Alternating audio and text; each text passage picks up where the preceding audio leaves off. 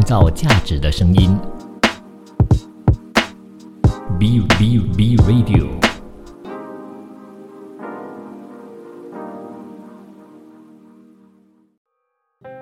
守候一份酿造美丽的坚持，邂逅一段葡萄酒里窖藏的故事。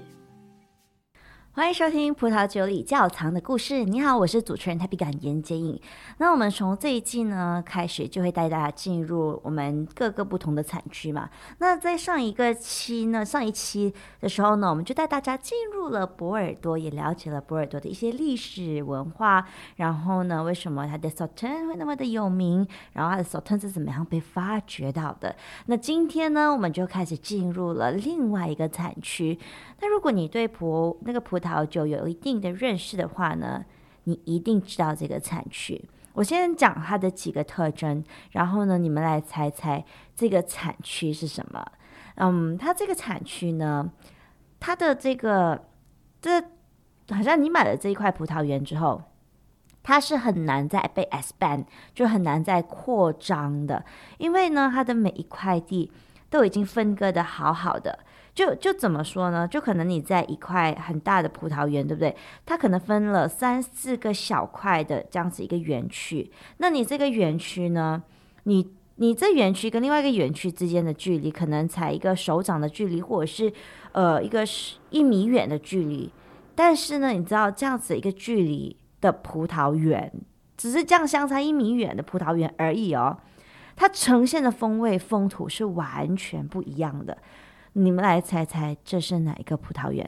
然后这个是哪一个产区？那目前呢，葡萄最贵的葡萄酒，目前呢，我们说今年二零二二年最贵的葡萄酒呢，就是来自于他们的产区，而且价格越来越高。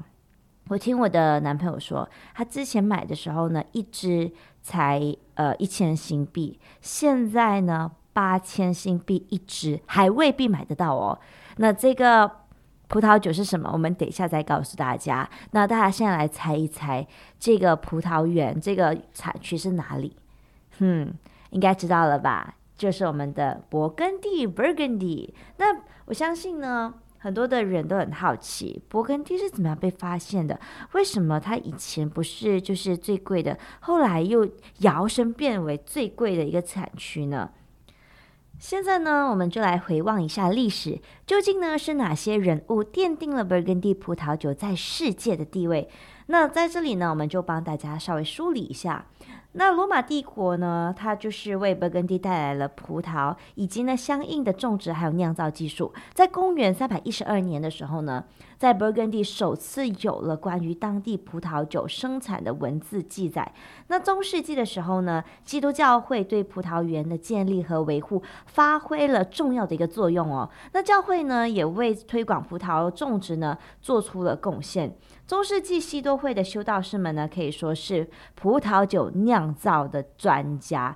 在一零九八年的时候呢，有一位名字叫做伯纳德的修道士，带领一批信徒呢，就从克吕尼修道院呢出走到勃艮第的葡萄产区，也就是科尔多省，在位于伯恩北部呢，就建立起了西多会。那因为他们的会服呢是白色的，也叫做白衣修士。西多会呢，他们主张全守本笃会的这个严规哦，然后推行静默、祈祷、垦荒等等的隐修制度。那这些修士们呢，他们的足迹就呃遍布了、遍及了勃艮第的山山水水，然后仔细的检查每一块土地、山谷。更加严苛的是呢，他们还经常用舌头去尝那个土壤，来方的一个方法呢，来分辨它的土质啊，认为只有相同的土质呢，才能够种出风味相同的葡萄。于是呢，这个克里马也就是 “clima” 的这个呃概念呢，就诞生了。这也许呢，是全世界最早强调土质对葡萄影响的一个记载啊。他们按不同风土条件，将这些葡萄园呢，用石头呀的用一个石头的围墙呢，诶，就把那个墙给围起来，那以便呢和旁边的这个葡萄园给分开。那这些葡萄园的围墙就被称为 “claw”，也就是克罗。在伯纳德死后呢，西多会的势力就扩大到科尔多省的工区酿制葡萄酒，那进而呢，遍布了欧洲各地的四百多个修道院。那么现在的 Burgundy 葡萄酒分级的系统呢，他们是以特级园，也就是 Grand Cru，然后一级园 Premier Cru，然后呢，这个呃村庄级的呢就叫做 Village，还有地区级的就叫 b o r g o n 的一个参考标准，离不开修士们呢当年的努力。今日的勃艮第得以被这个尊为全世界、全球最注重风土的产区，傲视天下。客观上说呢，就是与当年西多会的修士们的贡献呢是密不可分的。也正是因为呢，修士们当年的辛苦摸索，然后就奠定了今日勃艮第在世界葡萄酒产区的一个地位哦。其实，在他们的动作呢，都让我蛮有画面感的。大家可以想象吗？勃艮第的土地到底有多大、多长？然后呢，这西多院呢，就这样子一块一块土地，而且它真的是很 precise 到，真的每一每一 cm 每一米，他都知道这个土地是怎么样的一个风土。真的很努力，我想象一下都觉得特别的辛苦。你要吃土，吃多少土？好像我们现在说你去吃土了。他他们当天当当时真的是去吃土，然后感觉每一个土地的不同，才能够划分这么多不同的小地区。然后每一个小地区哦，产出的酒，我跟你说，我这一块地产出的酒，可能一支要可以卖个上万元、上万块钱。但是呢，过了这个一米地之后呢，这过了这块地的一米远的另外一块地，可能才卖个几百块钱哎，所以它真的是这个差别，它的落差真的就是这么大。而其实到现在呢，很多的国家呢，他们都会很。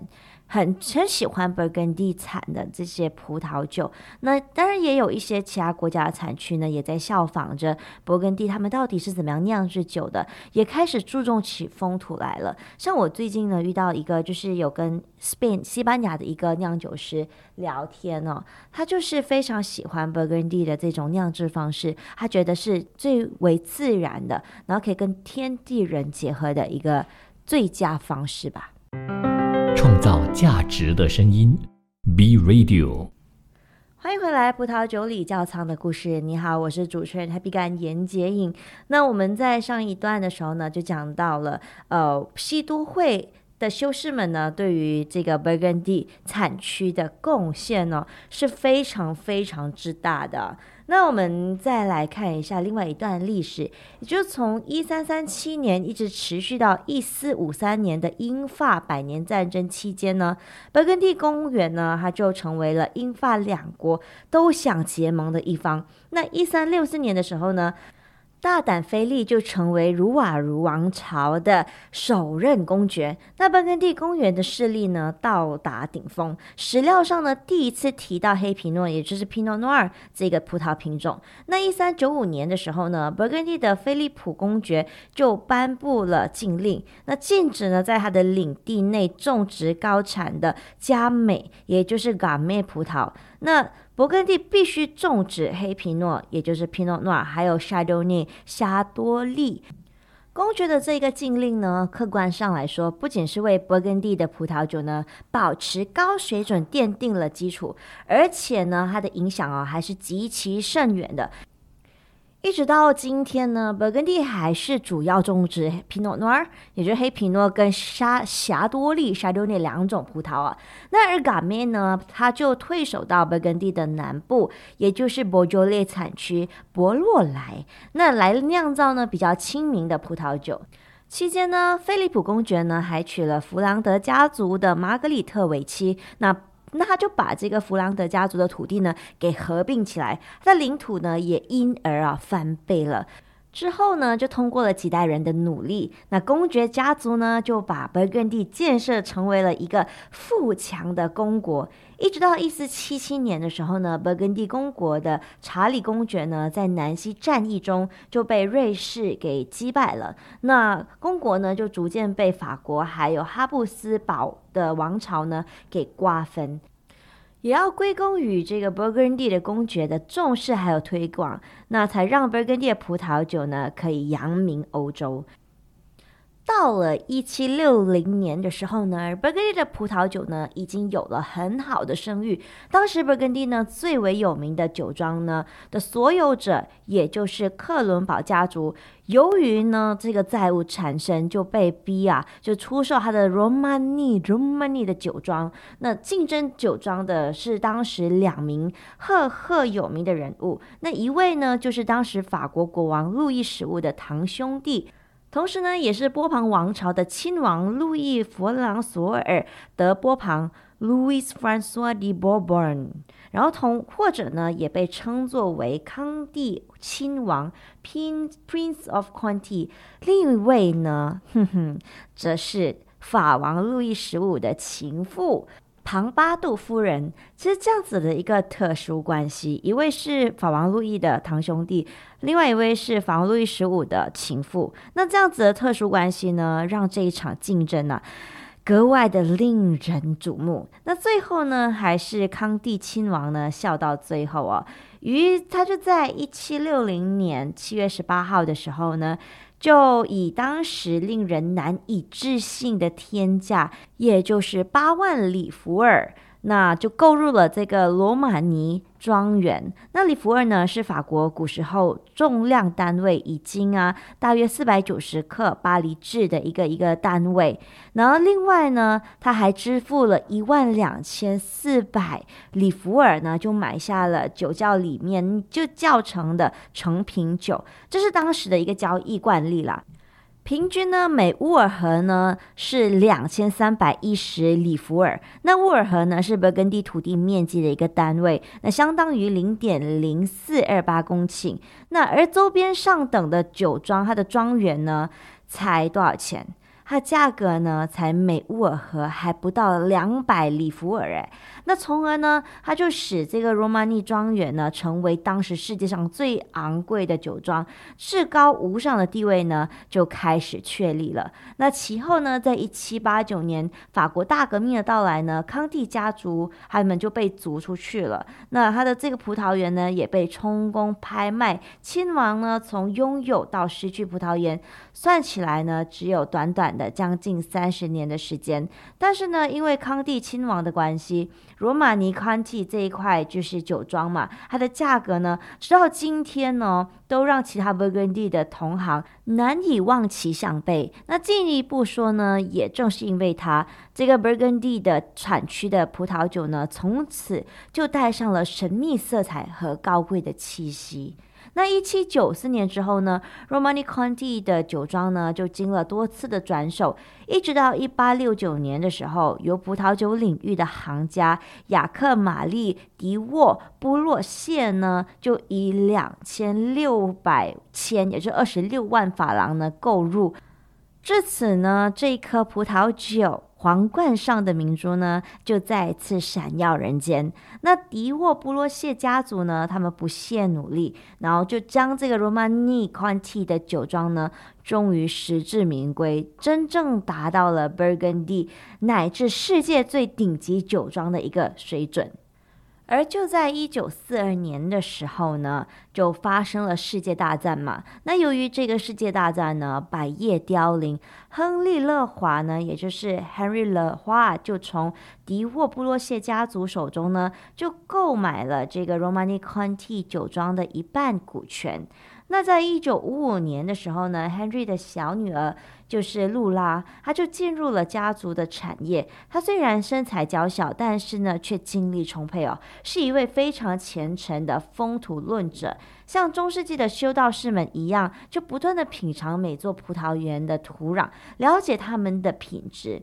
后来呢，他就接替他老爸，还有布洛谢家族的欧伯特德威兰，然后共同呢就执掌了 Romani Conti。但是到了一九九二年的时候呢，双方呢就因为理念差异不可调和，那洛拉夫人呢就离开了 Romani Conti，取代她的呢是她的姐姐的儿子。创造价值的声音，B Radio。欢迎回来，葡萄酒里窖藏的故事。你好，我是主持人 Happy 干严晶莹。刚刚我们就有讲到，就是露拉夫人，她就离开了 Romani Conti 嘛，然后取代她的呢是她的姐姐的儿子。那也许呢是因为她的个性就特立独行。那在我离开 Romani Conti 的酒庄之后呢，关于她的谣言呢，想看她的笑话的人哦，一直都是数不胜数的。那不过呢，坚强的露拉呢。对此是不屑一顾的，那全身心呢就投入在了花的这个酒庄，也就是 Domaine 了花的经营上面。那在勃艮第采用生物动力法的先锋呢，就是他。那几十年来呢，就是露拉老夫人就不顾别人的批评还有责难，她在追求酿造勃艮第最顶级。最顶级葡萄酒的路上呢，是坚持前行的。那露拉呢，就曾经表示，要酿出好酒，就必须要倾听大自然的声音，努力呢，让自己成为葡萄树和土地的一部分。那冷花的酒呢，是大自然的杰作。每款酒呢，都代表着不同的风土，有自己的个性。喝到嘴里的时候呢，还能感受到葡萄的成熟恰到好处，柔滑、单宁精致、细腻，没有一丝粗糙感。那在它的全新经营之下呢，乐化酒庄现在拥有的顶级酒啊，顶级园有九块。那包括了大名鼎鼎的里奇堡，也就是 Richard b o w l 然后香贝丹 （Chambertin） 和穆西尼 m u s i n i 等等的酒庄。那如今呢，乐花酒庄在勃艮第的地位哦，除了 Romani Conti 之外，已经无人能及了。正是就是欧伯特德维兰和露拉，他们就把这个勃艮第的葡萄酒的声望呢，推向一个个新的高潮。跟大家讲，刚刚我是不是在一开始的时候就有说到了，有一款 Burgundy 的酒是目前全世界全球最贵、最贵、最贵的葡萄酒呢？那就是乐化。那其实之前呢，很多人都想说是 Romani Conti 嘛。那近年呢，近一两年来，乐化呢就已经渐渐在超越了。但是当然还是有很多呃 Romani Conti 的拥护者，他们还是觉得 Romani Conti 是最好的。但是我自己本身觉得，不管是 Romani Conti 或者是的花呢，他们都有自己的特色。那我们当然不能让一支酒的价钱呢，来就是代表那支酒的品质嘛。当然，它是一个衡量的标准之一。但是对我来说，价格是其二，最重要呢还是自己喜欢。其实我男朋友自己本身呢，他是 Burgundy 的进口商，就葡萄酒的进口商，所以他进了非常非常多的 Burgundy 葡萄酒。那当然也有从 Grand Cru 到 Premier Cru 到 Village，还有到 Bourgogne 这四种不同的级别的酒。那其实我在喝 Village 的时候，我会觉得哇，天哪，这个 Village 哦，它的味道其实也很棒嘞，就不用真的是到 Premier Cru。但呃，后来有另外一种说法，就是当 Village 呢要升去。这个 Premier Crew 的时候呢，价位呢，还有等等的东西都会有调整，甚至有些人呢，他就是坚持自己就在 Villa 级别就好了，就不要升去 Grand Crew 啊，或者是 Premier Crew 这样子的。因为呢，我自己本身觉得 Village 的酒就已经非常棒了，你知道吗？Even Bourgogne 也是。我其实前一阵子就喝到一一款 bourgon 的 Aligot Aligoté，那这个葡萄品种呢，是近年来也是蛮有名的一个白葡萄品种，然后味道呢也是非常的浓郁，很香。然后呢，配起这个呃我们所谓的日本餐的时候呢，也很有自己的特色。所以我觉得大家。或许可以去考虑喝一喝勃艮第的宝冠级别，先从宝冠入门吧，然后再慢慢进入到 Village，然后再进入 Premier Cru 到 Grand Cru，这样子你就可以喝到不同的味道、不一样的风土，然后不同的酿酒师所带出来的葡萄酒。因为呢，其实同一个葡萄品种经过不一样的酿酒师，甚至是同一个园地经过不一样不一样的酿酒师呢，它都会呈现出不一样的味道。因为他们理念不一样，采用的方式也不一样。有些用 organic 的，有些用呃我们所谓的生物动力法，也就是 biodynamic。然后还有就是 sustainable 的啦，然后又有 natural 的啦。那你就喝嘛。那我觉得最重要是喝到自己舒服、自己喜欢的，就不要去太在乎这是不是名牌酒，你知道吗？因为其实，在勃艮第，即使不是名牌酒，那种小酒庄呢，都已经非常的棒了。因为每一个地区的每一位呢，他们真的都是很用心的去酿造他们的葡萄酒的。那我们现在呢，再追溯回去，到底我们第一次出现葡萄园分级体系是在什么时候呢？就在十七世纪的时候呢，勃艮第就并入了法兰西王国，那教会的权力呢，它就得到了这个呃削弱嘛。那有些教会呢，就不得已就将他们的葡萄园呢卖给了资产阶级。那十八世纪呢，勃艮第和香槟地区，也就是选片呢，就开始啊争相的进入巴黎的市场。当时呢，香槟产区的许多葡萄酒风格呢，都和勃艮第地区的葡萄酒很类似。因为当时呢，还没有大规模的生产起泡酒，所以他们当时有很多的都是红葡萄酒，还有白葡萄酒。那在一七八九年的时候。也就是法国大革命之后呢，教会仅存的葡萄园呢也破产了，然后就开始相继卖出嘛。那一七九二年的时候，那拿破仑称帝之后呢。出台的政策就使这个葡萄园主呢，就不得不将自己的土地呢给细分出去，那只留下小部分的葡萄园。这一方面呢，就促进了许多的以家庭为单位的葡萄种植者和酿酒作坊的呃这个出现嘛。那另外一方面呢，也促进了酒商的出现。他们从不同的种植者呢那边就购买到葡萄，然后呢就集中起来酿酒。这个时候呢，人们就会发现呢，不同葡萄园里酿造出来的勃艮第葡萄品质和风格呢是大不相同的。于是呢，就开始重视重视起这个葡萄园的微气候对葡萄酒酿造的影响。这这这几年来啦，我们说全球暖化的情况不断的在发生嘛，那他们的葡萄收成的时间呢也越来越早了，所以这也关系到他们也要看一看、观察自己的葡萄什么时候适合收成。